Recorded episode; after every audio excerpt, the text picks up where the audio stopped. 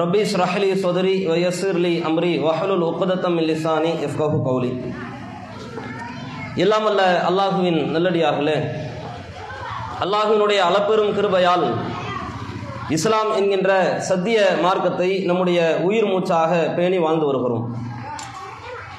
இந்த நேரத்தில் மார்க்கத்தினுடைய உபதேசங்களை அறிந்து நம்முடைய வாழ்க்கையில் செயலாக்கப்படுத்த வேண்டும் என்பதற்காக இந்த ஒரு அருமையான சந்தர்ப்பத்தில் நல்ல ஒரு சபையில் நாம் எல்லாம் ஒன்று குழுமி இருக்கிறோம். இஸ்லாத்தில் முழுமையாக நுழைந்து விடுங்கள் என்று தலைப்பு தரப்பட்டிருக்கிறது. இது வெறும் தலைப்பாக மட்டும் இல்லை அல்லாஹினுடைய வேத வரியாகவும் இது இருக்கிறது. திருமறையில் இறைவன் பேசுகிறான் யா ஐயுகல்லதீன் ஆமனு. நம்பிக்கை கொண்டவர்களே உதுகுலு ஃபிஸ்ஸில் ஆஃப் காஃபா. இந்த மார்க்கத்தில் நீங்கள் முழுமையாக நுழைந்து விடுங்கள். ஒலா தத்தவி ஓ ஹுத்துவாத்தி ஷைத்தான். ஷைத்தானுடைய அடிச்சுவடுகளை நீங்கள் பின்பற்றி விடாதீர்கள். இன்னகூலக்கும் அதுவும் முபீன். அவன் பகிரங்க எதிரியாக இருக்கிறான் என்று அல்லாஹ் அலமின் ஆலமின் திருமறையிலே நமக்கு அழகான போதனையை செய்கிறான். இஸ்லாத்தை பொறுத்தவரை இங்கும் அங்குமாக இருக்கக்கூடிய ஒரு இரட்டை நிலைப்பாட்டை இஸ்லாமிய மார்க்கம் ஆதரிக்கவே செய்யாது. தவறு என்றால் தவறு என்று நெஞ்சை நிமிர்த்தி சொல்லக்கூடிய ஒரு கோட்பாட்டை கொண்ட மார்க்கம் இஸ்லாமிய மார்க்கம். சரி என்றால் உலகமே எதிர்த்தாலும் சரிதான் அது சரிதான் நன்மைதான் என்று ஓங்கி உரைக்க வேண்டும் என்று போதிக்கக்கூடிய மார்க்கம் இஸ்லாமிய மார்க்கம். யார் எதிர்த்தாலும் எவர் எதிர்த்தாலும் என்னுடைய வாழ்க்கையில் ஹலாலை ஹலாலாகத்தான் நான் மதிப்பேன். ஹராமான செயல்களை ஹராமாகத்தான் நான் பார்ப்பேன் அணுகுவேன். என்று இருக்க வேண்டும் என்று சொல்லித்தரக்கூடிய மார்க்கம் இஸ்லாமிய மார்க்கம். அதனால் தான் அல்லாஹ் ரபுல் ஆலமின் சொல்கிறான் இந்த மார்க்கத்தில் நீங்கள் முழுமையாக நுழைந்து விடுங்கள். இங்கும் அங்குமாக இரட்டை நிலைப்பாட்டை இரட்டை வேடத்தை போடக்கூடிய ஒரு அவல நிலையை உங்களுடைய வாழ்க்கையில் நீங்கள் கையாண்டு விடாதீர்கள். இதை அல்லாஹ் ரபுல் ஆலமின் வன்மையாக கண்டித்து பேசுகிறான். இஸ்லாத்தில் முழுமையாக இருப்பதுதான் உண்மையான மூமியினுடைய அடையாளம். இது கொஞ்சம் சருகிவிட்டாலும் கூட அது சைத்தானுடைய பாதை என்று அல்லாஹ் ரபுல் ஆலமின் சொல்கிறான் அதைத்தான் இறைவன் பேசுகிறான் வலா தத்தபி ஓ ஹுத்வாத்தி சைத்தான் சைத்தானுடைய அடிச்சுவடுகளாக இருக்கிறது அதை நீங்கள் பின்பற்றாதீர்கள். நான் எண்பது சதவீதம் இஸ்லாத்தை பேணுகிறேன் என்றால் இஸ்லாத்தினுடைய மார்க்கத்திலே உள்ள காரியங்களை செய்கிறேன் என்றால் இருபது சதவீதம் நான் இபிலீசினுடைய வழி தோன்றலில் வழிபாடுகளில் அவனுடைய வழிகேட்டிலே நான் கையை நினைத்திருக்கிறேன் என்று இஸ்லாமிய மார்க்கம் சொல்லித் தருகிறது. நான் ஐம்பது சதவீதம் இஸ்லாத்திலே உள்ளதை பேணுகிறேன் என்றால் மீதி ஐம்பது சதவீதம் இபிலீசனுடைய வழிமுறையை நான் கையாளுகிறேன் என்று அர்த்தம். நீங்கள் எந்த அளவிற்கு இஸ்லாத்திலே உறுதியோடு பிடிப்போடு மார்க்கத்தினுடைய இணைப்போடு இருந்து வருகிறீர்களோ அதுவெல்லாம் மார்க்கம் சொல்லி தந்த அடிப்படையில் உங்கள் வாழ்க்கையில் அரங்கேற்றப்பட்டு விட்டால் மறுமையில் சுவனம் நமக்கு நிச்சயம் பட்டுத்தப்பட்டுரும் அப்படி இல்லாம இஸ்லாத்திற்கு அப்பாற்பட்ட காரியங்களை செய்து கொண்டு நானும் இஸ்லாமியன் என்று நாம் சொல்லுவதால் உலகத்திலே எந்த ஒரு சாதனையும் நாம் படைத்து விட முடியாது. மறுமையிலே மிகப்பெரிய ஒரு பாதகத்தையும் நாம் சந்திக்க இருப்போம். இந்த உலகத்தில் இன்றைக்கு நாம் முஸ்லிம்கள் என்று சொல்லுகிறோம். எதுல முஸ்லிம் எதுல இஸ்லாமியன் என்று பார்த்தால் பெருவாரியான மக்களுடைய வாழ்க்கையில அவர்களுடைய பெயர் இஸ்லாமிய பெயராக இருக்கும். அவர்களுடைய முகத்துல தாடி இருக்கும். அவர்களுடைய உடம்புல வெள்ளை ஆடை வெள்ளை கைலி வெள்ளை வேஷ்டி அது இருக்கும். முஸ்லிம் பெண்மணிகளாக இருந்தால் தலையில முக்காடு போட்டிருப்பார்கள். உடலிலே குர்கா அணிந்திருப்பார்கள். இதைத்தான் உலக மக்கள் இன்றைக்கு இஸ்லாமியர்களுக்கு உண்டான அடையாளமாக பார்த்து கொண்டிருக்கிறார்கள். இது மட்டும்தான் இஸ்லாத்தினுடைய அடையாளமா? இதுவெல்லாம் இஸ்லாத்திலே இருக்கக்கூடியவன் பேணக்கூடிய ஒழுங்குமுறைகள். ஆனால் இஸ்லாத்தினுடைய பேஸ்மெண்ட் அல்லாவிற்கு எதை யாரையும் எந்த நேரத்திலையும் எந்த சூழ்நிலையிலையும் இணை வைத்து விடக் கூடாது என்று இஸ்லாமிய மார்க்கம் சொல்லுகிறது என்றால் இதிலே நம்முடைய வாழ்க்கை உயிரோட்டமாக இருக்கிறதா? யோசித்து பாருங்கள். அப்படி உயிரோட்டமாக இருந்தால் இந்த சமுதாயத்தை நோக்கி பாவத்தினுடைய பட்டாளம் அந்த படை படையெடுத்து வந்திருக்குமா? இணை வைப்பு காரியங்கள் இந்த சமுதாயத்தில் இன்றைக்கும் தலைவிரித்து ஆடிக்கொண்டிருக்கிறதா இல்லையா? இந்த மக்கள் இஸ்லாத்திலே முழுமையாக நுழைந்து விட்டார்களா? யோசித்து பாருங்கள். தர்கா வழிபாடு என்று இந்த சமூகத்துல இன்றளவும் இந்த ஊர்ல இன்றைக்கும் கட்டி எழுப்பப்பட்டு அங்கே பூஜைகள் செய்யப்பட்டு அங்கே கந்தூரி விழாக்கள் அப்படியே நடத்தப்பட்டு நிகழ்த்தப்பட்டு இன்றைக்கும் அது அலங்காரமாக காட்சிப்படுத்தப்பட்டு கொண்டிருக்கிறது. இது இஸ்லாம் அங்கீகரித்த காரியமா? மார்க்கம் அனுமதித்த காரியமா? இது சிறுக்காக தெரியவில்லையே? யோசித்து பாருங்கள். அதனால தான் அல்லாஹ் கூப்பிடுகிறான் இஸ்லாத்திலே முழுமையாக நுழைந்து விடு உருகுலு ஃபிஸ்லிமி காஃபா. இந்த மார்க்கத்திலே முழுமையாக நுழைந்து விடு அப்படி நுழைந்திருந்தால் இந்த தருகா வழிபாடு நம்முடைய சமுதாயத்தை அப்படியே தடம்புற செய்திருக்குமா? யோசித்து பாருங்கள். எங்க பார்த்தாலும் திரும்புகிற இடமெல்லாம் தரிகாக்கள். கபரிஸ்தான் அப்படியே கட்டி கட்டி எழுப்பப்பட்டிருக்கிறது. சந்தனங்கள் அப்படியே பூசப்பட்டிருக்கிறது போர்வைகள் போர்த்தப்பட்டிருக்கிறது பத்தி கொளுத்தி வைக்கப்பட்டிருக்கிறது. சாம்பிராணிகள் எல்லாம் அப்படியே மனம் கமழ்ந்து கொண்டிருக்கிறது. இஸ்லாம் அங்கீகரித்த காரியமா? நபிகள் நாயகம் சல்லா அலிஸ்லாம் அவர்கள் தன்னுடைய வாழ்நாள்ல ஆகச்சிறந்த அறிவுரையை பல நேரங்களிலே தெரிவித்துக் கொண்டே இருந்தார்கள். அதிலே மிக முக்கியமாக ரசூல்லாய் ஸல்லல்லாஹு அவர்கள் தன்னுடைய சமூகத்திலே சொன்ன ஒரு மிகப்பெரிய ஒரு எச்சரிக்கை. லானல்லாஹு யஹூதவன் நசாரா. யூத கிறிஸ்தவர்களை அல்லாஹ் சபித்து விடுவானாக. இத்தகது குபூர் அம்பியாயிஹிம் மசாஜித் அவர்கள் தங்களுடைய நபிமார்களுடைய அடக்க ஸ்தலங்களை எல்லாம் வணங்கும் இடமாக ஆக்கிவிட்டார்கள். அதனால என்னுடைய கபரை நீங்கள் வணங்கும் இடமாக ஆக்கி விடாதீர்கள் என்று ரசுல்லா சொன்னாங்களா இல்லையா? இது தெள்ள தெளிவான சகிகான ஆதாரப்பூர்வமான ஹதீஸாக பதிவிடப்பட்டிருக்கிறது. நீங்கள் அப்படியே ஒப்பிட்டு பாருங்கள். இன்றைக்கு ஊர்ல கட்டி எழுப்பப்பட்டிருக்கிற தரிகாக்கள் அடங்கி இருக்கக்கூடிய வழிமார்கள் சுகதாக்கள் ஆலிம்கள் பெரும் பெரும் முத்தவல்லிகள் யாராக இருந்தாலும் சரி ரசூல்லாவோடு நீங்கள் கம்பேர் பண்ணி பாருங்க ஒப்பிட்டு பாருங்க. ரசூல்லா விட இந்த மனிதர்கள் சிறந்தவர்களா? ரசூல்லாவை விட இந்த மனிதர்கள் உயர்ந்தவர்களா? ரசூல்லாவை விட நீங்கள் அடக்கி எதை பூஜை செய்து கொண்டிருக்கிறீர்களோ எதை வழிபட்டு கொண்டிருக்கிறீர்களோ எந்த தர்காக்கள்ல போய் துவா செய்து கொண்டிருக்கிறீர்களோ பிரார்த்தனை செய்து கொண்டிருக்கிறீர்களோ ரசூல்லாவை விட இவர்கள் உயர்ந்தவர்களா சிறந்தவர்களா? யோசித்து பாருங்கள்.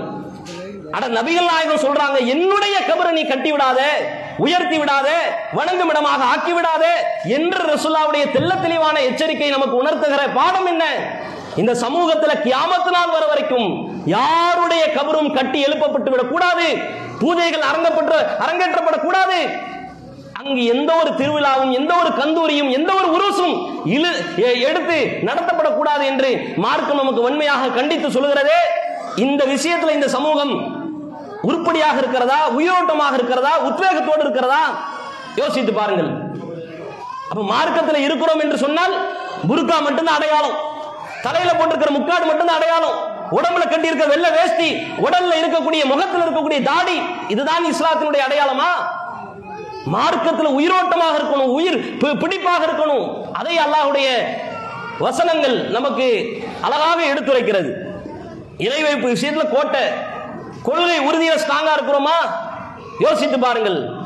பல பேர் இந்த மார்க்கத்தை தெரிந்த பிறகும் அவர்களுடைய ஆணவம் தலைக்கேறி பெருமை தலைக்கேறி அவர்களுடைய கர்வம் அவர்களை பாவத்தில் தள்ளி கொண்டிருக்கிறது. பல பேர் பதவியில இருந்து கொண்டிருக்கிறார்கள்.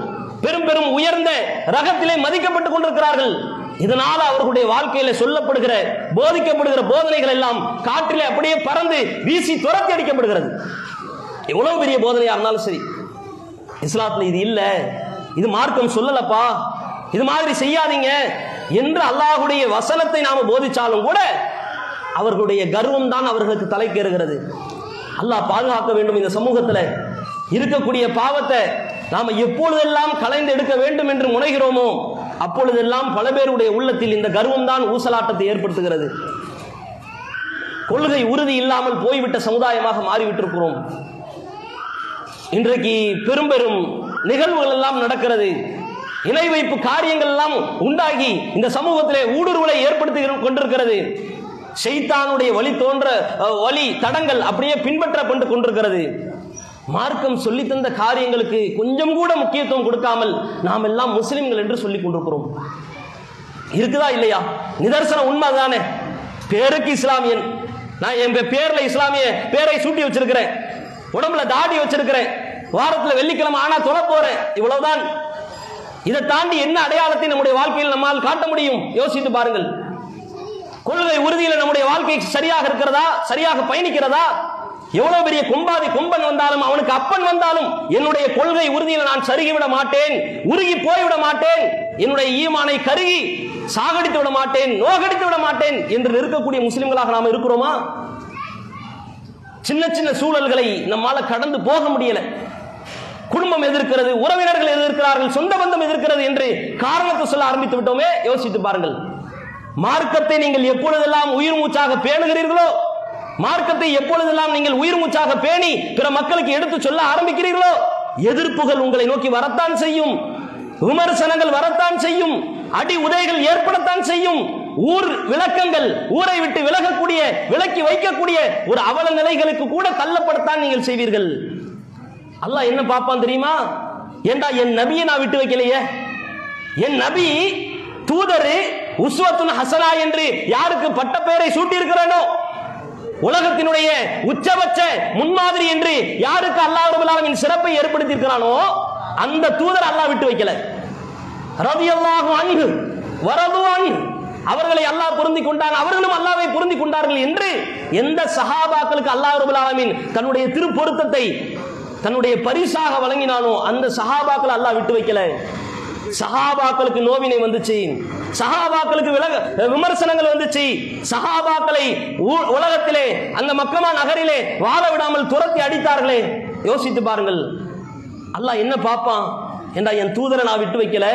நான் யாரை பொருந்தி கொண்டேனோ அப்படிப்பட்ட மக்களை நான் விட்டு வைக்கல. உன்னை மட்டும் விட்டுருவனா? அல்லாவுடைய பார்வை அப்படித்தானே இருக்கும். அல்லாஹ் குரான்ல சொல்லுகிறான் அம் ஹசிபுத்தும் அன் ததுகுலுல் ஜன்னா நீங்கள் இலகுவாக சுவனத்தை அடைந்து விடலாம் என்று நினை- நினைத்துக் கொண்டிருக்கிறீர்களா? வலம்மா யத்திக்கும் மசல் உள்ளதீன ஹலோமின் கபலிக்கும். உங்களுக்கு முன்னாடி வாழ்ந்த எத்தனையோ மக்கள் ஏராளமான சிரமத்திற்கு உள்ளாகித்தான் சுவனம் என்ற சுப செய்தியை பெற்றார்கள். மஸ்ஸத்துஹுமுல் பசா அவர்களுக்கு வறுமை ஏற்பட்டுச்சு. ஓ லர்ரா அவர்களுக்கு தீங்கு ஏற்பட்டுச்சு. ஓ ஜுல்சிலு அவர்கள் கடுமையாக ஆட்டி வதை செய்யப்பட்டார்கள். ஹத்தா யக்கூல ரசூல் வல்லதீன் ஆமனுமாகு இந்த உலகத்திலே அந்த தூதரும் அந்த மக்களும் மத்தா நசுருல்லா அல்லாஹினுடைய உதவி எப்பொழுது வரும் என்று வானத்தை நோக்கி கையேந்தி பிரார்த்தனை செய்யக்கூடிய அளவிற்கு கதிகலங்கி நிற்கக்கூடிய அளவிற்கு சிரமத்துக்கு உள்ளானாங்களே கஷ்டத்துக்கு உள்ளாங்கனாலே எவ்வளவு பெரிய ஏழ்மைக்கும் வறுமைக்கும் ஆட்படுத்தப்பட்டார்களே அது மாதிரி எங்கள் சிரமத்திற்கு உள்ளாம உள்ளாகாம கஷ்டத்திற்கு ஆட்படாம சுவனத்திற்கு போயிடலாம்னு நினைச்சிட்டு இருக்கிறியா? என்று அல்லாஹ் கேள்வி கேட்கிறான். இன்னைக்கு பெருவாரியான மக்களுடைய நிலை அப்படித்தான் ஆயிருச்சு. அஞ்சு வக்து தொழுதா போதும். நாம உண்டு நம்ம வேலை உண்டு போனால் போதும். யார் பிரச்சனைகளையும் தலையிடுறது கிடையாது. யாருடைய வாழ்க்கையிலையும் போய் மார்க்க போதனைகளை செய்யறது கிடையாது. நாம இஷ்டம் போல வாழ்வோம் என்பதை போன்று நம்முடைய வாழ்க்கை போய் கொண்டிருக்கிறது என்றால் இது இஸ்லாமிய மார்க்கம் கற்றுத்தருகிற வாழ்க்கையா? நம்ம வாழ்க்கை எப்படி ஆயிடுச்சு சொந்த பந்தத்தில் உறவினர்கள்ட்ட இஸ்லாத்திற்கு அப்பாற்பட்ட காரியங்களை கண்ணால் கண்டாலும் கூட மார்க்க போதனைகளை எடுத்து இயம்புகிற ஒரு இஸ்லாமியனாக நம்மால் இருக்க முடியவில்லை என்றால் நாம இஸ்லாத்தில் முழுமையாக இருந்து விட்டோமா? யோசித்து பாருங்கள். முழுமையாக நுழைந்து விட்டோமா? சிந்தித்து பாருங்கள். குடும்பத்துக்கு மத்தியில் சொல்ல முடியல. இதை விட ஒரு அவல நிலை ஏதாவது இருக்க முடியும்? அல்லாஹ் ஆலமின் ஆலமீன் தன்னுடைய தூதரை சமூகத்தை நோக்கி அழைத்து அழைப்பு விடுக்க சொல்லும் பொழுது அல்லாஹ் சொல்லுகிறான் நபியே அன்பீர் அன்பிர் அஷீரத்தக்கல் அக்ரபீன் உங்களுடைய நெருங்கிய சொந்தக்காரங்களை போய் கூப்பிடுங்க. ஊருக்கு உபதேசம் பண்ணா போதாது. ஊருக்கெல்லாம் போய் போய் பிரச்சாரம் பண்ணால் போதாது பயான் பேசினால் போதாது நபியே. உன் சொந்த பந்தத்தை போய் கூப்பிடு என்று அல்லாஹ் சொன்னானே நம்முடைய சொந்த பந்தம் எந்த நிலைமையில இருக்கிறது? யோசித்து பாருங்கள். கொள்கை உறுதி இணை வைப்பு காரியங்கள்ல நம்முடைய காட்டத்தையும் நம்முடைய உறுதி நிலைப்பாட்டையும் நம்மால் காட்ட முடியவில்லை என்றால் இதை விட மிகப்பெரிய ஒரு கேவலமான நிலை எதுவுமே இருக்க முடியாது. மார்க்கத்தை எடுத்து பேசுகிற ஒரு மனப்பான்மை நம்ம இடத்துல வர வேண்டும். எவ்வளவு பெரிய ஆட்களாக இருந்தாலும் உங்களுடைய கணவனாக இருந்தாலும் உங்களுடைய மனைவியாக இருந்தாலும் நீங்கள் பெற்றெடுத்த பிள்ளையாக இருந்தாலும் மார்க்கத்திற்கு விரோதமான காரியங்களை செய்யும் பொழுது அதற்கு எதிராக நிற்கக்கூடிய ஒரு துணிச்சல் உங்களிடத்தில் வர வேண்டும். அதை அல்லாஹ் ரபுல் ஆலமீன் எதிர்பார்க்கிறான். இந்த மார்க்கம் வலியுறுத்துகிறது. ரசூல்லாஹி சல்லா அலிஸ்லாம் அவர்களுடைய வாழ்க்கை நமக்கு அதைத்தான் வழிகாட்டி தருகிறது. இப்படி வாழ்றது கிடையாது. இஷ்டத்திற்கு நம் மை லைஃப் மை ரூல்ஸ் என்பதை போன்று என் வாழ்க்கை நான் டிசைட் பண்றதுதான் நான் முடிவு பண்றதா என் வாழ்க்கை? நான் எதையெல்லாம் ஹலால்னு சொல்றனோ அதெல்லாம் ஹலாலு. என்பதை போன்று உங்கள் வாழ்க்கை போயிருச்சுன்னா அல்லாஹ் பாதுகாக்க வேண்டும். மறுமை நாளில் சுவனம் என்ற சுப செய்தி நமக்கு கிடைக்காமல் போய்விடும். எந்த சொர்க்கத்திற்காக உலகத்தில் அமல் செய்கிறோமோ எந்த சொர்க்கத்திற்காக உலகத்தில் தொழுகை மேற்கொள்கிறோமோ எந்த சொர்க்கத்திற்காக உலகத்தில் நோன்பை வைத்துக் கொண்டிருக்கிறோமோ அந்த சொர்க்கம் நமக்கு தடைபடுகிறது என்றால் ஒரே ஒரு காரணத்திற்காகத்தான். இறைவனுடைய விஷயத்தில் சிறுக்கு வைக்கக்கூடிய நிலை. நபிகள் நாயகர் சல்லாஹிஸ்லாம் அவர்களை பார்த்து அல்லாஹ் சொல்கிறான் நபியே ஒயின் அஷ்ரக்த லயஹபத்தன் அமலுக். நீங்கள் இணை வைத்து விட்டால் ஒருவேளை நீங்க சிறுக்கல கையை வச்சுட்டீங்கன்னா உங்களுடைய அமல்கள் எல்லாம் அழிந்து விடும் என்று நபிகள் நாயகம் சுல்லா அலிஸ்லாம் அவர்களை பார்த்து அல்லாஹ் சொல்றான். எவ்வளவு அமல்களை செய்தவர் அல்லாஹுடைய தூதர் எவ்வளவு தியாகங்களை செய்தவர் அல்லாஹுடைய தூதர் பதிர் போர்க்களம் உகது போர்க்களம் ஹந்தக் என்று பல்வேறு போர்க்களங்கள்ல தளபதியாக நின்று மக்களை எல்லாம் மார்க்கத்தின் அடிப்படையில் வென்று காட்டிய ஒரு தூதர். அடிகளுக்கும் உதைகளுக்கும் சிரமங்களுக்கும் உள்ளான ஒரு தூதர். மீண்டும் மீண்டும் சொல்லி தருகிறாங்க. எவ்வளவு பெரிய கஷ்ட காலம் எவ்வளவு பெரிய நெருக்கடி காலம் வந்தாலும் அல்லாஹிற்கு இணை வைக்கக்கூடிய ஒரு அவல நிலை ஒரு அவநம்பிக்கை நம்முடைய வாழ்க்கையிலே எந்த நிலையிலையும் வந்துவிடக்கூடாது. எவ்வளோ பெரிய நோய்வாய்களுக்கு நீங்கள் உட்பட்டாலும் சரிதான் உட்படுத்தப்பட்டாலும் சரிதான் எவ்வளோ பெரிய வறுமைகளுக்கும் ஏழ்மைகளுக்கும் நீங்கள் உள்ளானாலும் சரிதான் இறைவனுக்கு சிறுக்கு வைக்கக்கூடிய ஒரு அவல நிலை நம்முடைய வாழ்க்கையில் வந்துவிடக்கூடாது என்பதிலே கண்ணும் கருத்துமாக இருந்து கொள்ள வேண்டும்.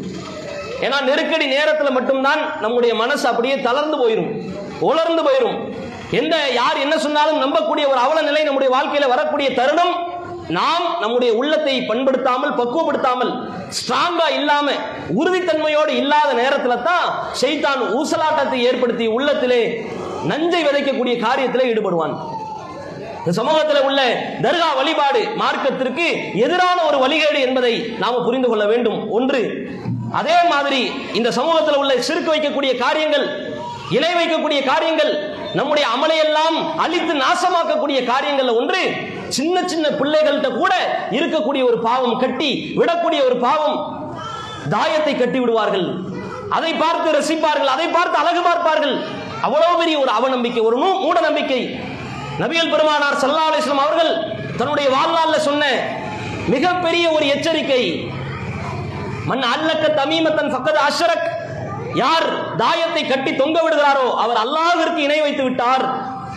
இணை வைப்போடு நம்முடைய இவ்வளவு பெரிய வாழ்க்கையில எவ்வளவு பெரிய உயர்ந்த ரக வழிபாடுகளை செய்தாலும் அமல்களை செய்தாலும் அல்லாஹ் ஏற்றுக்கொள்ள மாட்டான். அல்லாஹ் புறக்கணித்து விடுவான். இதை உள்ளத்திலே ஏந்தி கொள்ள வேண்டும். தாயத்து கட்டி அழகு பார்த்து கொண்டிருக்கிறோம். அதை வீட்டிலே அனுமதித்து கொண்டிருக்கிறோம். அதையெல்லாம் பார்த்து ரசித்துக் கொண்டிருக்கிறோம் என்றால் இது மார்க்கத்திற்கு எதிரான ஒரு வழிகேடு என்பதை புரிந்து கொள்ள வேண்டும். இதை விட்டு விலகி வர வேண்டும். அப்ப இஸ்லாத்திலே அல்லாஹ் ரபுல் பரிபூரணமாக இருக்க வேண்டும் என்று சொல்கிறான் என்றால் அதுக்கு தக்க காரணம் இருக்கிறது. மனுஷனுடைய நிலை என்ன தெரியுதா? எதனாலுமே நம்ம முழுசா எதிர்பார்ப்போம். ஒரு சாப்பாடுனா முழுசா இருக்கணும் என்று எதிர்பார்ப்போம். வெறும் சாப்பாட்டை மட்டும் வச்சா யாராவது சாப்பிடுவோமா? வெறும் சோறு ஆக்கி வச்சிருக்கிறாங்க. சாப்பிட்றதுக்கு மனசு வருமா? தொண்டையில சிக்கிரும். ஒரு ரசம் இல்லை ஒரு கறி இல்லை வாய்க்கு ருசியா மத்த மத்த கருணிகள்லாம் இல்லை அப்படின்னு எதிர்பார்ப்போம். ஒரு தண்ணியா இருந்தா கூட உப்பு இருக்கக்கூடாது நல்லா அது தண்ணி தண்ணி மாதிரி இருக்கணும் என்று எதிர்பார்ப்போம். காலில் போடுற செருப்பு கூட ரெண்டு கால்லையும் போட்டுட்டு தான் போவோம். ஒத்த கால் செருப்பை போட்டு போவோமா? இல்லை தானே. எதுனாலுமே மனுஷன் பரிபூரணத்தை எதிர்பார்க்கிறான் ஒரு முழுமையை எதிர்பார்க்கிறான். ஒரு மனுஷன் இருக்கான்னு வைங்க. அவன் திடீர்னு ரெண்டு வருஷம் எதையாவது படிக்கிறான்.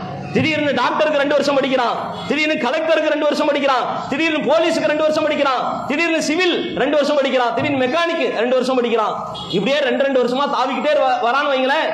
இவனை நீங்கள் எப்படி பார்ப்பீர்கள்? பைத்தியக்காரன் என்று பார்ப்பீங்க. ஏன்? ஏண்டா ஒரு இதுல இருந்தா ஒரு ஸ்டேட்டஸ்ல இருந்தா ஒரு படிப்பை நீ தேர்ந்தெடுத்தனா முழுசா படி. எதிர்பார்ப்போம்ல? நம்முடைய எண்ணம் அப்படித்தானே இருக்கும். எதனாலுமே முழுசா செய்யணும். புர்கா மட்டும் போட்டு தெருவில் நடந்து வருவோமா? ஷால் போட்டிருப்போம். முழுசு இருக்கணும். நமக்கு எல்லாத்துலயுமே முழுமை இருக்கணும். சாப்பாட்டுல ஒரு உப்பு கூடியச்சுனா கூட திட்டி தீர்க்கிறோம். ஒரு உரப்பு கூடியச்சுனா கூட அதையும் விட்டு வைக்க மாட்டேங்கிறோம். திட்டுறோம். ஒழுங்கா போட தெரியாது. உன் கண்டு தெரியாது. உன் நாக்கு என்ன செத்தா போயிருச்சு? பேசுறோம்ல? எதுல பார்த்தாலும் முழுமையை எதிர்பார்க்கக்கூடிய நாம் நம்மிடத்துல அல்லாஹ் எதிர்பார்க்க மாட்டானா? ஏண்டா இஸ்லாத்துல இருந்துகிட்டு இஸ்லாத்துக்கு துரோகம் செய்றியே இஸ்லாத்துல இருந்துகிட்டு இஸ்லாம் ஹலாலாக்கிய விஷயத்தை உன் வாழ்க்கையில ஹராமாக்கி வச்சிருக்கிறியே? இஸ்லாத்துல இருந்துகிட்டு இஸ்லாம் எதையெல்லாம் ஹராம்னு சொல்லுதோ அதையெல்லாம் நீ ஹலாலாக்கி வச்சிருக்கிறியே? இஷ்டத்துக்கு செயல்படுறியே? என்று அல்லாஹ் திட்டமாட்டான் எதுலனாலும் நீ முழுசா இருக்கன்னு நினைச்சிரியே மார்க்கத்துல நீ முழுசா நிந்தியா? தொழுகை ஒழுங்கா பெண்ணியா மத்த மத்த காரியங்களை ஒழுங்கா செஞ்சியா? என்று அல்லாஹ் கேட்டால் நம்ம இடத்துல என்ன பதில் இருக்கிறது? அப்ப இது போன்ற உபதேசங்கள் நம்முடைய வாழ்க்கையில் உயிரோட்டமாக இருக்க வேண்டும் என்று அல்லாஹ் எதிர்பார்க்கிற காரணத்தால் நம்முடைய வாழ்க்கையை மாற்றி அமைக்க வேண்டிய ஒரு கட்டால கட்டாய சூழலில் நாம் அமர்ந்திருக்கிறோம். இன்றைக்கு இருக்கக்கூடிய இஸ்லாமியர்கள் பெயரளவிலே இஸ்லாமியர்கள் என்று சொன்னாலும் கூட வாழ்க்கையில் இஸ்லாத்திற்குண்டான அடையாளங்கள் வெளிப்படுறது கிடையாது. தங்களுடைய திருமணங்கள் அப்படி நடக்கிறது கிடையாது. தங்களுடைய வீட்டில் ஒரு ஜனாசா விழுந்தாலும் கூட மார்க்கத்தின் அடிப்படையில் என்ன முடிவை எடுக்க வேண்டும் என்று செயல்பாட்டை நம்முடைய வாழ்க்கையில் வடிவமைக்கிறது கிடையாது. இது போன்ற எல்லா விதமான அடையாளங்களையும் இஸ்லாமிய மார்க்கம் நம்மிடத்தில் எதிர்பார்க்கிறது. மார்க்கத்தில் இருக்கிற என்றாய் முழு- முழுமையாக இருக்க வேண்டும். எல்லாத்தையும் கரெக்டா பேணணும். பாதியை விட்டு விட்டு பாதியை பேணக்கூடிய ஒரு அவல நிலை நம்முடைய வாழ்க்கையில் இருக்கக்கூடாது. இன்னும் திருமறை குரான் நமக்கு எச்சரிக்கை செய்கிறது. என்ன தெரியுமா? இந்த ரெண்டு நிலைப்பாட்டில் இருக்கிறோம் தெரியுமா? இதுவும் கூடும் அதுவும் கூடும். இதுவும் சரிதான் அதுவும் சரிதான்.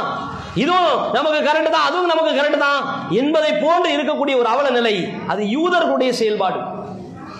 திருமறையில அல்லாஹ் ரபுல் ஆலமின் சொல்கிறான் யூத கிறிஸ்தவர்கள் அவர்கள் தங்களுடைய வாழ்நாளில் தௌராத் என்கின்ற ஒரு பொக்கிஷமான இறைவனால் எழுதி அனுப்பப்படுகிற ஒரு வேதத்தை அவர்களிடத்தில் அல்லாஹ் ரபுல் ஆலமின் சமர்ப்பித்தான். மார்க்க போதனைகள் அதில் இருந்துச்சு.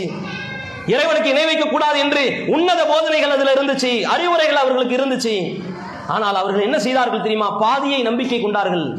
பாதியை விட்டு விட்டார்கள். அல்லாஹ் குரான்லே அதைத்தான் கேட்கிறான். அஃப துமினுன பிபாதில் கிதாப் ஒ தக்ஃபுருன பிபாத். இந்த வேதத்திலிருந்து நீங்கள் கொஞ்சதை ஏற்றுக்கொண்டு கொஞ்சதை மறுத்து கொண்டிருக்கிறீர்களா? இப்படிப்பட்ட ஒரு பாவமான காரியத்தை செய்கிறீர்களே என்று அல்லாஹ் ரபுல் கேள்வி கேட்டு அந்த யூதர்களுடைய முகத்திரையை அல்லாஹ் திருமறையிலே கிழித்து தொங்க விடுகிறான்.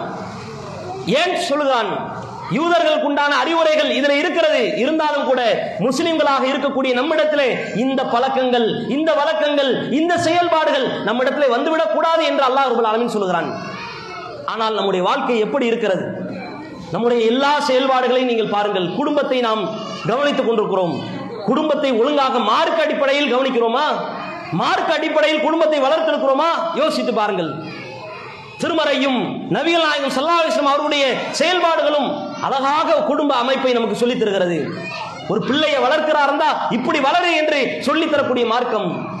எவ்வளவு போதனைகள் குடும்பத்திற்கு தகுந்த போதனைகள். உன்னுடைய மனைவிடத்தில் ஒரு தவறை கண்டாய் என்றால் ஒரு தீமையை ஒரு பாவத்தை கண்டாய் என்றால் மார்க்கம் சொல்லி தந்த அடிப்படையில் தான் அதை நீ அணுக வேண்டும் என்று போதித்து தருகிற மார்க்கம் இஸ்லாமிய மார்க்கம்.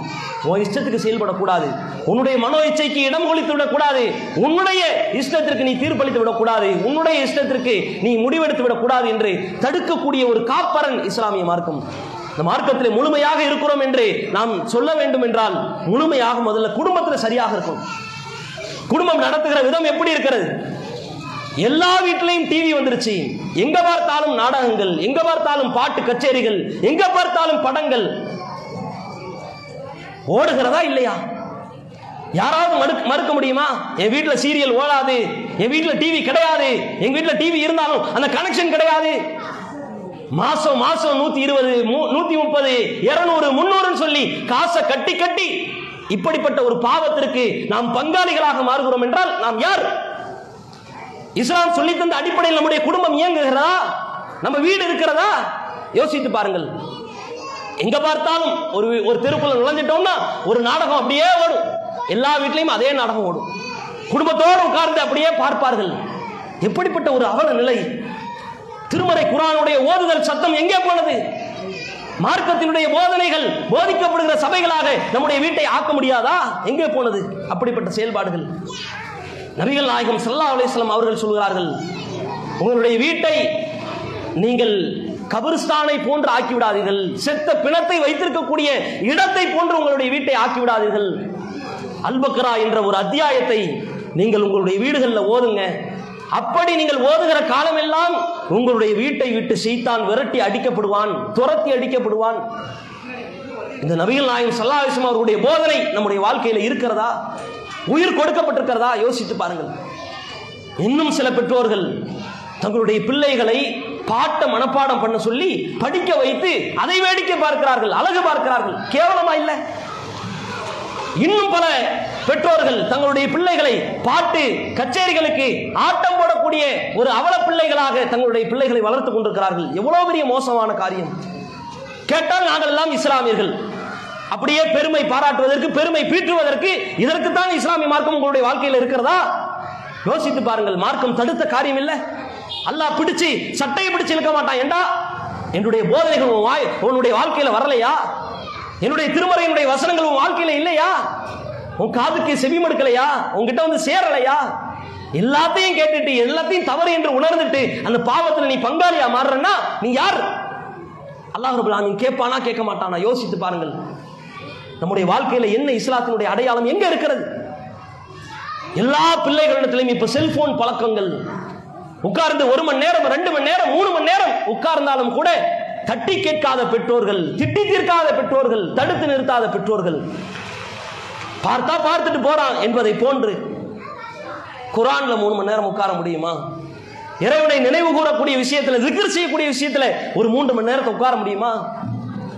படம் பார்ப்பதற்காக தியேட்டருக்கு அழைத்து செல்லக்கூடிய குடும்பங்கள் கேவலம் இதெல்லாம். முஸ்லிம்கள் இடத்துல இது மாதிரி போதனைகளை செய்யப்படக்கூடாது. இவங்கெல்லாம் ஆட்டோமேட்டிக்காக இஸ்லாத்தில் உள்ள காரியங்களை செயல்படுத்த வேண்டும். பிற மதத்தவர்களுக்கு இஸ்லாத்தை எடுத்து பேசக்கூடிய நிலையில இதையெல்லாம் அவர்கள் சொல்வார்கள். உங்க சமூகத்தில் உள்ளவங்க பாட்டு கேட்கலையா? படம் பார்க்கலையா? எங்கள்கிட்ட வந்து சொல்ல ஆரம்பிச்சிட்டீங்க என்று கேட்டால் நம்ம இடத்துல என்ன பதில் இருக்கும்? யோசித்து பாருங்கள்.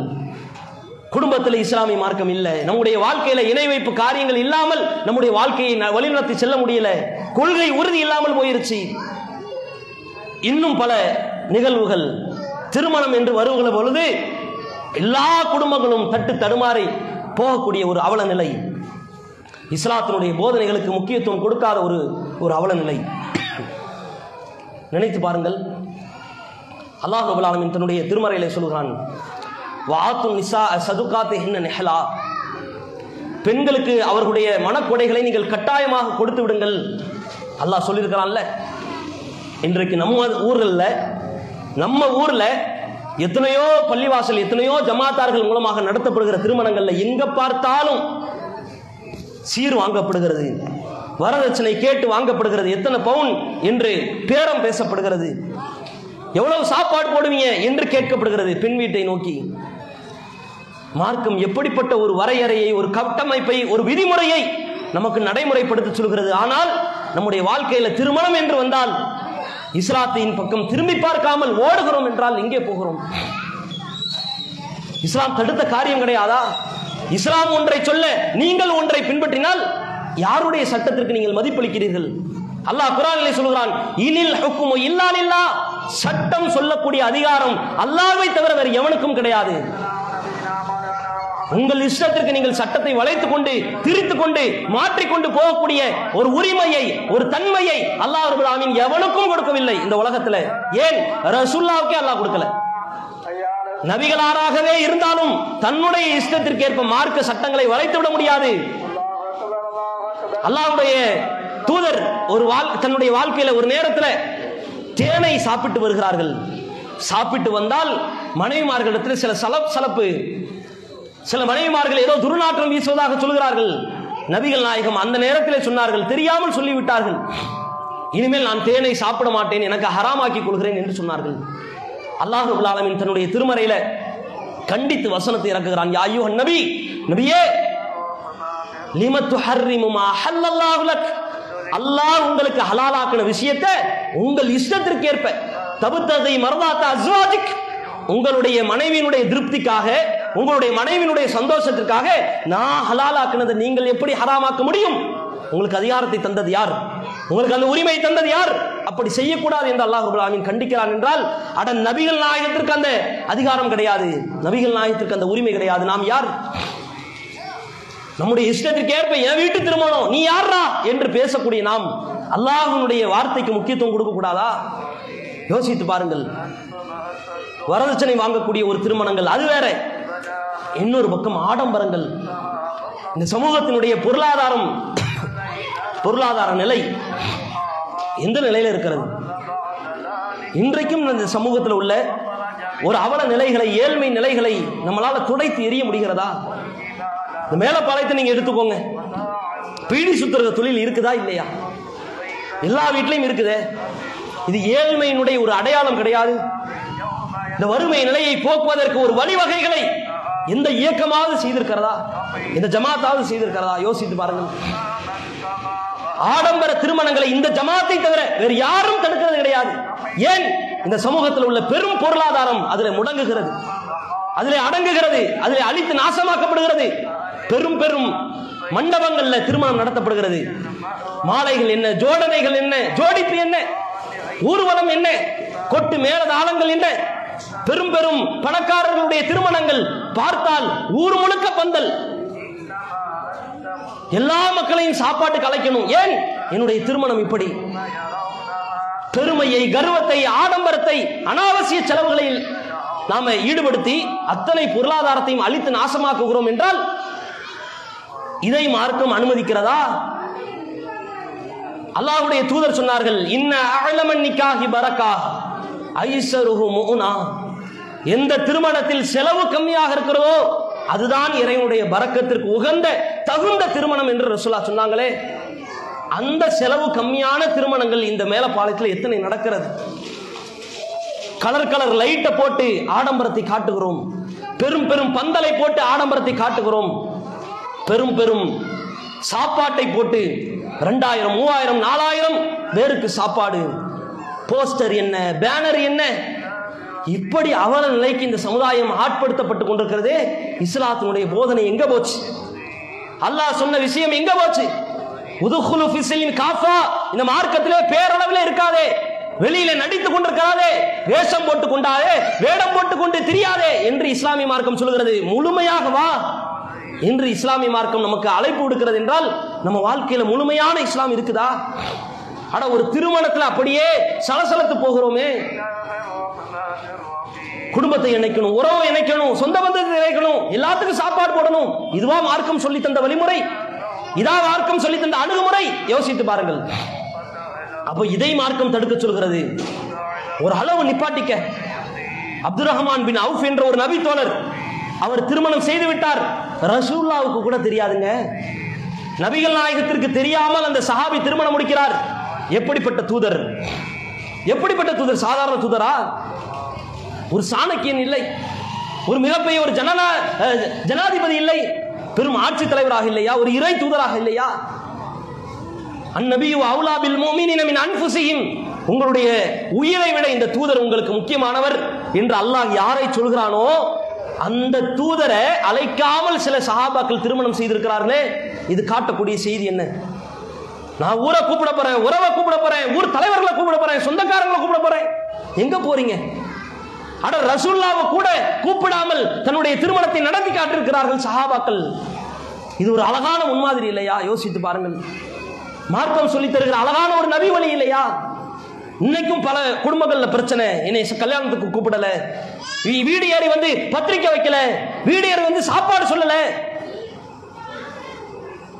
யோசித்து பாருங்கள். இதுவெல்லாம் மார்க்கம் சொல்லி தந்த ஒரு வழிமுறையா? எதற்காக நீங்கள் கோபப்பட வேண்டும்? எதற்காக நீங்கள் கொந்தளித்து எழ வேண்டும்? மார்க்கத்தினுடைய சாராம்சங்கள் மார்க்கத்தினுடைய சட்டங்கள் மார்க்கத்தினுடைய நடைமுறைகள் நபி வழிகள் எங்கே புறக்கணிக்கப்படுகிறதோ தூக்கி காலில் போட்டு மிதிக்கப்படுகிறதோ அந்த இடத்துல கோபம் வந்திருக்கணும். அந்த இடத்துல கொந்தளிப்பு வந்திருக்கணும். அந்த இடத்துல உங்களுடைய யோசனை காட்டியிருக்கணும். ஆனால் என்னைய கல்யாணத்துக்கு கூப்பிடல. என் பிள்ளைய கூப்பிடல. என் மனைவியை கூப்பிடல. என் வீடு ஏறி வந்து சொல்லல. இதெல்லாம் ஒரு நடைமுறையா? இதெல்லாம் நபி வழியா யோசித்து பாருங்கள். அப்ப இந்த இடத்துலையும் இஸ்லாம் காணாமல் போகிறது. பல பேருடைய வாழ்க்கையில பொருளாதாரம் மிகப்பெரிய ஒரு பங்கு வகிக்கிறது. இந்த பொருளாதாரத்தை சேகரிக்கக்கூடிய விஷயத்துல எப்படிப்பட்ட அணுகுமுறையை நாம் செய்கிறோம்? ஹலாலான வழிமுறையில் நம்முடைய பொருளாதார சூழல் இருக்கிறதா? ஏற்கனவே சொன்னேன் நமது ஊர்களில் இருக்கக்கூடிய இந்த பீடி சுற்றக்கூடிய வழக்கம் மார்க்கம் தடுத்த தெல்ல தெளிவான காரியம்.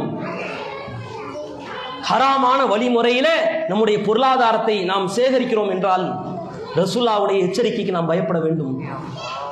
நபிகள் நாயகம் சல்லா அலுவலம் அவர்கள் எச்சரித்தார்கள் எகத்தி அலன் ஜமான் எகத்தி அலன் நாசி ஜமானும் நபிகள் நாயகம் ஸல்லல்லாஹு அவர்கள் சொல்கிறார்கள் மக்களிடத்திலே ஒரு காலம் வரும்.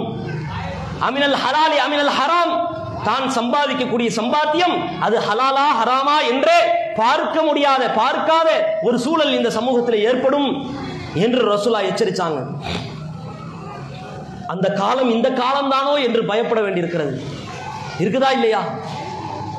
எங்க பார்த்தாலும் ரியல் எஸ்டேட் என்று ஏமாற்றக்கூடிய பேர்வழிகள் அவர்கள் ஒரு பக்கம் திரிகிறார்கள். இன்னொரு பக்கம் பீடி சுற்றக்கூடிய நிகழ்ச்சிகள் வீட்டுக்கு வீடு. தட்டு வச்சு பீடி சுற்றி அதுல சம்பாதிக்கக்கூடிய சம்பாத்தியம் தன்னுடைய குடும்பத்தை காப்பாற்றும் என்று குடும்ப தலைவிகள் குடும்பத்தில் உள்ள மங்கையர்கள் நினைத்துக் கொண்டிருக்கிறார்கள். மார்க்கத்தை மறந்து தூக்கி எறிந்து விட்டார்கள். பாங்கு சத்தம் கேட்டால் மட்டும் தலையில முக்காடு போடுவார்கள். அப்பவும் என்ன? தலையில தூக்கி அந்த பீடி சுத்துற இலைய தூக்கி தலையில வைப்பாங்க. இருக்குதா இல்லையா? யோசித்து பாருங்கள். அட நீ எதுக்கு முக்கியத்துவம் கொடுக்கணுமோ அதுக்கு கொடு. பாங்குக்கு பதில் சொல்ல வேண்டும் என்று தான் ரசுல்லா சொன்னாங்களே தவிர பாங்கு சொன்னால் தலையில முக்காடு போடும் என்று ரசுல்லா சொல்லல. ஆனால் பொருளாதாரத்தை நீ ஹலாலான வழியிலே சம்பாதிக்க வேண்டும் என்று இஸ்லாம் சொல்லித் தரலையா? இந்த பொருளாதார திட்டமிடுதலுக்கு ஒரு மாற்று வழியை இந்த சமூகத்தில் நம்மால் விளை விதைக்க முடிகிறதா? யோசித்து பாருங்கள். யாராவது கண்டிச்சு பேச முடியுதா? என்னவாய் மாற்று வழி? வேற ஏதாவது வழி சொல்லுங்க என்று கேட்கக்கூடிய நிலை.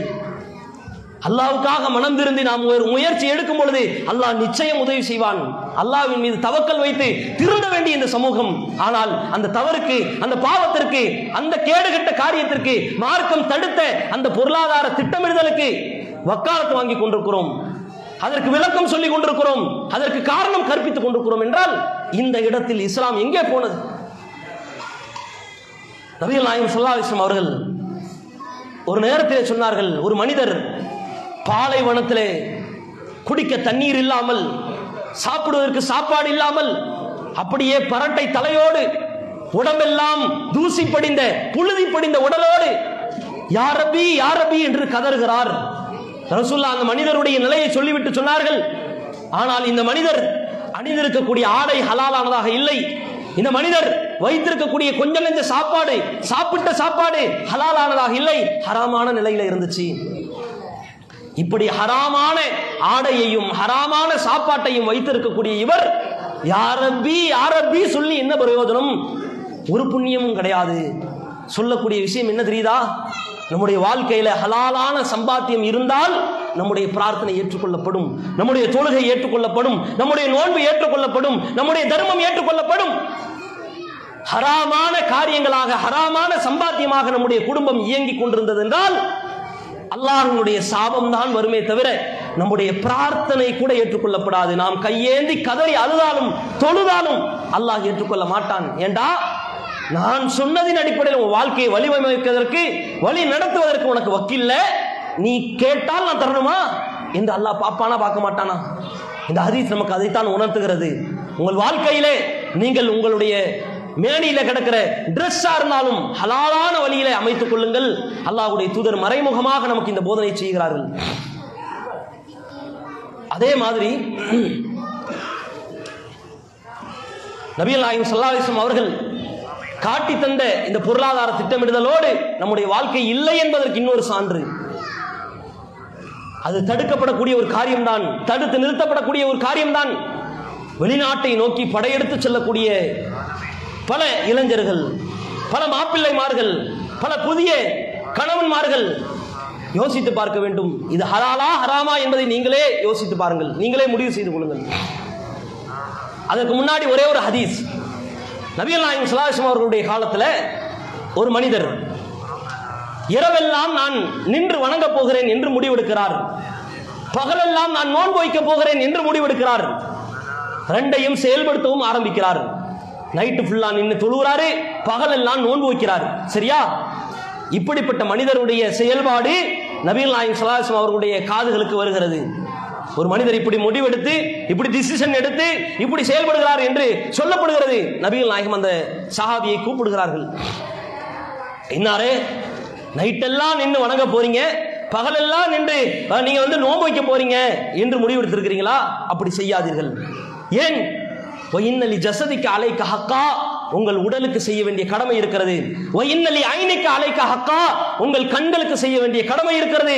ஒயின்னலி ஜவுதிக்கு அலைக்க ஹக்கா? உங்கள் மனைவிக்கு செய்ய வேண்டிய கடமை இருக்கிறது. ஒயின்னலி ஜௌரிக்கு அலைக்க ஹக்கா? உங்கள் அண்டை வீட்டுக்காரர்களுக்கு செய்ய வேண்டிய கடமை இருக்கிறது. இவ்வளவு கடமைகளையும் விட்டுவிட்டு நீங்கள் அல்லாஹ்வை தரிசிக்க போனால் நீங்கள் அல்லாஹ்வை வழிபட வ- வழிபட போனால் வணங்க போனால் அது கூடாது அது தடை செய்யப்படுகிறது என்று ரசுல்லா சொல்கிறார்கள்.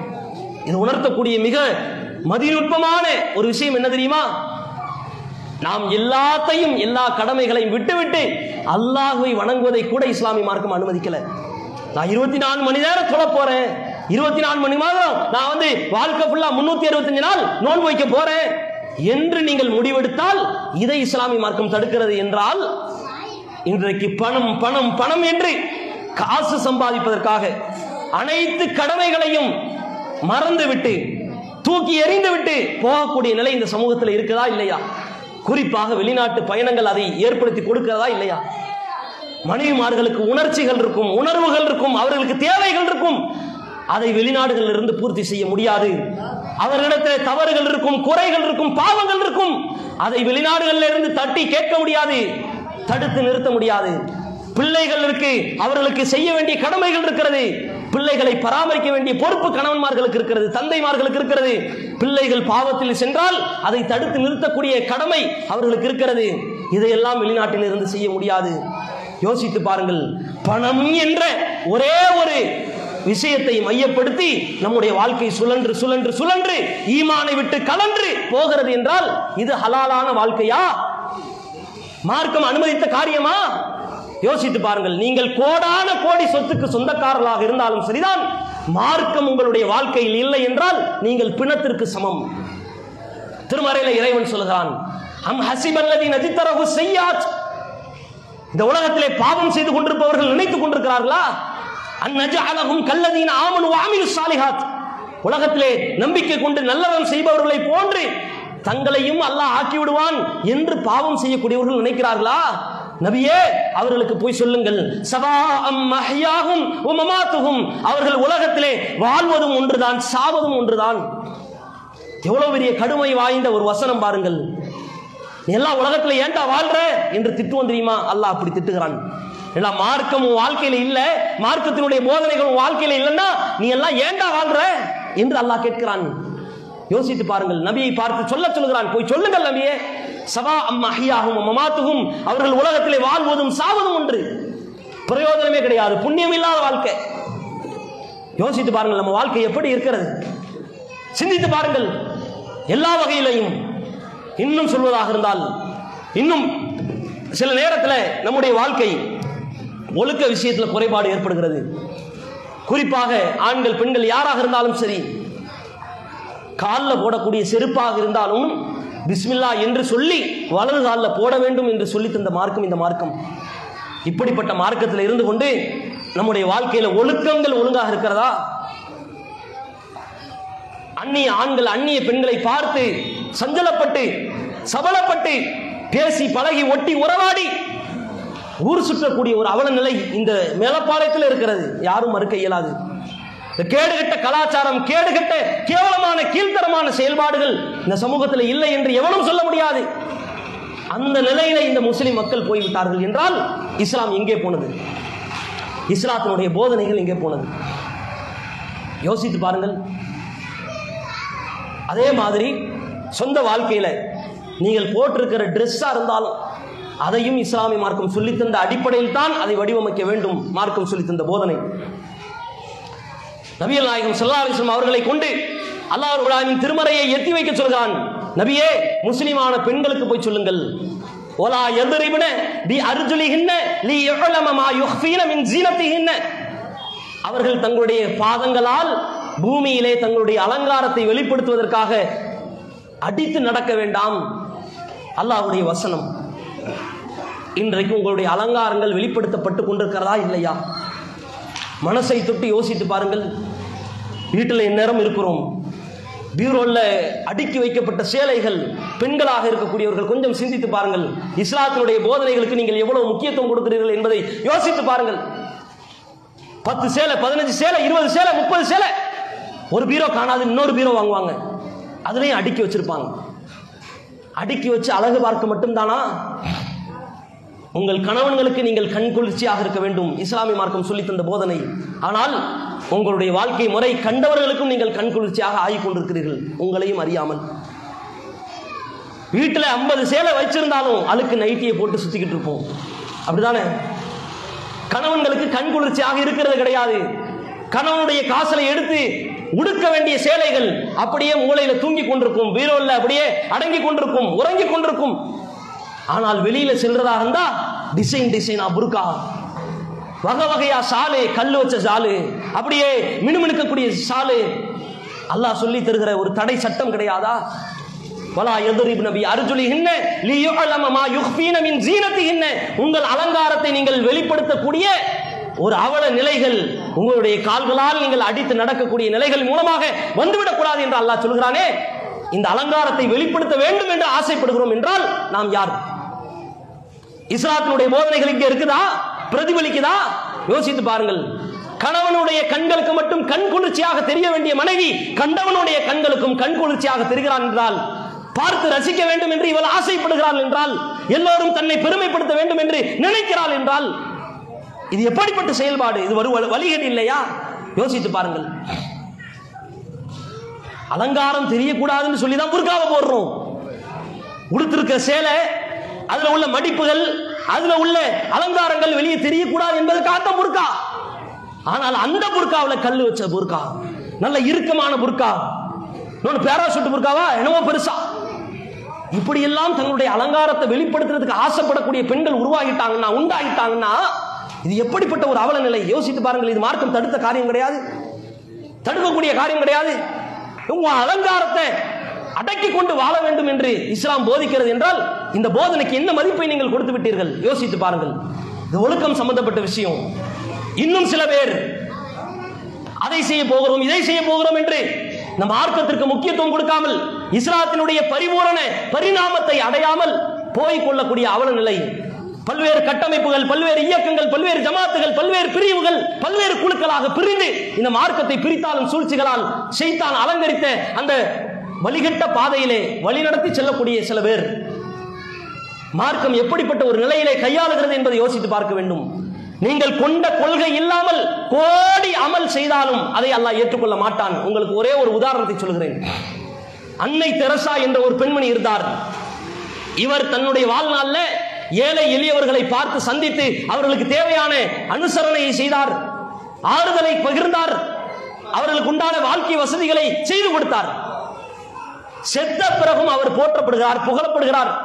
ஆனால் அவர் ஒரு கிறிஸ்தவ பெண்மணி. செய்த அமல் ஏராளம். கோடிக்கணக்கான காசு அதற்காக திரட்டினார். தன்னுடைய சொத்தை இழந்தார் சுகத்தை இழந்தார். தன்னுடைய கணவனை இழந்தார். தான் வாழ்நாள்ல திருமணம் செய்யாம இருக்க வேண்டும் என்ற நெருக்கடிகள் எல்லாம் இந்த அன்னை தெரசா ஆளானார். அப்படி அமல் செய்தாலும் அவரிடத்திலே கொள்கை இல்லை ஈமானிய பற்று இல்லை. அல்லாஹ் ஏற்றுக்கொள்வானா ஏற்றுக்கொள்ள மாட்டானா நமக்கு தெரியாது. நீங்கள் கொள்கை இல்லாமல் எவ்வளவு அமல் செய்தாலும் அதை இஸ்லாமிய மார்க்கம் அங்கீகரிக்காது. இது இஸ்லாத்தினுடைய பரிபூரணம். இன்றைக்கு நம்முடைய வாழ்க்கையில் சில மக்கள் நாங்கள் ஏழைகளுக்கு உணவளிக்க போகிறோம். சரி கொள்கைக்கு மதிப்பு எங்கே போனது? நாங்கள் அனாதைகளை ஆதரிக்க போகிறோம். அவர்களுக்கு தேவையான வசதிகளை செய்ய போகிறோம். சரி கொள்கை எங்கே போனது? சிறுக்கு சம்பந்தமாக என்ன பிரச்சாரத்தை செய்கிறீர்கள்? தர்கா வழிபாட்டுக்கு எதிராக என்ன முறைகளை நீங்கள் கையாளுகிறீர்கள்? கூட இருக்கக்கூடிய மக்கள் பீடி சிகரெட் அடித்தாலும் கூட அதை தடுத்து நிற்கக்கூடிய மக்களாக நீங்கள் இருக்கிறீர்களா? கொள்கை இல்லாமல் எந்த அமல் செய்தாலும் அல்லாஹ் ஏற்றுக்கொள்ள மாட்டான். நசுல்லா இஸ்லாஸ்லம் அவர்களுடைய வாழ்க்கை முறையை நீங்கள் பாருங்கள். நபிகள் நாயகம் சல்லாஹம் அவர்கள் பிரச்சார களத்திலே வீரியமாக சிங்கமாக கர்ஜிக்கக்கூடிய புலியை போன்று பாயக்கூடிய தீமைகளுக்கு எதிராக போர் பிரகடனம் செய்யக்கூடிய நிலைகளை ரசுல்லா கையாண்டார்கள். ஆனால் ரசூல்லா இந்த மார்க்கத்தை சொல்வதற்கு முன்னாடியே இந்த ஏழைகளை கவனிப்பது சாப்பாடு கொடுப்பது ட்ரெஸ் கொடுக்கிறது இது போன்ற ஒரு குழுவில் ரசுல்லா இருந்தாங்க. ஹில்புல் முத்தையிபீன் என்று சொல்லப்படுகிற ஒரு குழுவில் இருந்தார்கள். ஆனால் அல்லாஹ் ரபுல் ஆலமீன் அந்த குழு மட்டும் பத்தாறுது கொள்கையை சொல்ல வேண்டும் என்பதற்காகத்தான் இஸ்லாத்தை சொன்னான். இஸ்லாத்தை அவர்களுக்கு போதிக்க சொன்னான். இது நமக்கு சொல்லக்கூடிய பாடம் என்ன தெரியுமா? நீங்கள் கொள்கையை விட்டுவிட்டு நீங்கள் கோடி அமல் செய்தாலும் உலகத்திலே நீங்கள் போற்றப்படலாம் புகழப்படலாம் பெரிய அளவிற்கு பேசப்படலாம் பெருமை பாராட்டப்படலாம். பெரிய பெரிய உயர் பதவிகளில் இருக்கக்கூடிய எம்எல்ஏ எம்பி கலெக்டர் உட்பட போலீஸ் உள்பட உங்களை கூப்பிட்டு உங்களுக்கு ஆறுதல் சொல்லலாம் உங்களுக்கு பொன்னாடை போர்த்தலாம். நீங்கள் கொள்கையை என்றைக்கு சொல்ல ஆரம்பிக்கிறீர்களோ அன்றைக்கே உங்களுக்கு எதிர்ப்புகள் வரும் விமர்சனங்கள் வரும். ஊரை விட்டு நீக்குவார்கள் பிரச்சனை செய்வார்கள் குழப்பம் ஏற்படும். கொள்கையை சொன்னால் சமூகம் ரெண்டாக ஆகும் என்றால் அதை இஸ்லாமிய மார்க்கம் கொள்கை மூலமாக சொல்லு என்று சொல்கிறது இன்றைக்கு சில சின்ன சின்ன அமல்களின் மூலம் ஈர்க்கப்பட்டு உதாரணத்துக்கு சொல்லுங்க.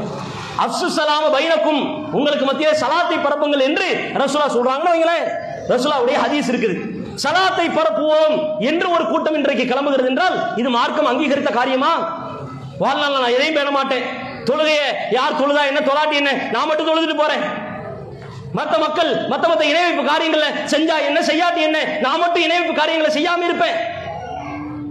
மற்ற மற்ற அமல்கள்ல ஆர்வம் காட்டினாலும் காட்டாட்டாலும் நான் சலாத்தை பரப்ப போகிறேன். என்ன செய்ய போகிறாய்? நான் வாசல்ல நின்றுகிட்டு போறவர் ஆள்கிட்டலாம் சலாம் சொல்லிக்கிட்டே இருக்க போறேன். ஏன்? இது இஸ்லாத்திலே சிறந்தது என்று ரசுல்லா சொன்னாங்க. ஆமா ரசுல்லா சொன்னதுதான். அதுக்குன்னு இந்த அமல்ல மட்டும் ஆர்வம் காட்டிவிட்டு கொள்கையை குழி தோண்டி புதைக்க வேண்டும் என்று இஸ்லாமிய மார்க்கம் சொல்கிறதா யோசித்து பாருங்கள். அப்ப இஸ்லாத்தினுடைய பரிபூரணம் பரிணாமம் நமக்கு எப்பொழுது கிடைக்கும் என்றால் இந்த கொண்ட கொள்கையில உறுதியாக நின்று எல்லா வகையிலையும் எல்லா விஷயத்தையும் அனுசரித்து எல்லா விஷயத்திலையும் ஸ்ட்ராங்காக இருப்பதற்கு நாம் என்றைக்கு முயற்சி செய்கிறோமோ அன்றைக்குத்தான் இஸ்லாத்தினுடைய பரிபூரணம் நம்மிடத்தில் இருக்கும். இப்படிப்பட்ட போதனையை உங்களுக்கு மத்தியிலே போதித்தவனாக இறுதி கட்டமாக அல்லாஹனுடைய எச்சரிக்கை ஒரு வசனம் அல்லாஹ் சொல்கிறான் என்னுடைய அறிவுரையை எவன் புறக்கணிக்கிறானோ எவன் வேண்டாம் என்று புறந்தழுகிறானோ இன்னலகு மகிஷத்தன் தன்கா. அவனுக்கு நெருக்கடியான வாழ்க்கையை நாம் தருவோம். உலகத்திலே உங்களுக்கு நெருக்கடியான சூழல்கள் வரலாம். நோய்வாய்ப்படலாம். வியாபாரத்தில் நஷ்டம் ஏற்படலாம். படிப்பு வராமல் இருக்கலாம். உங்களுடைய வீட்டை குடும்பத்தை வறுமை ஆட்கொண்டு நீங்கள் சோதனைகளுக்கு உள்ளாக்கப்படலாம்.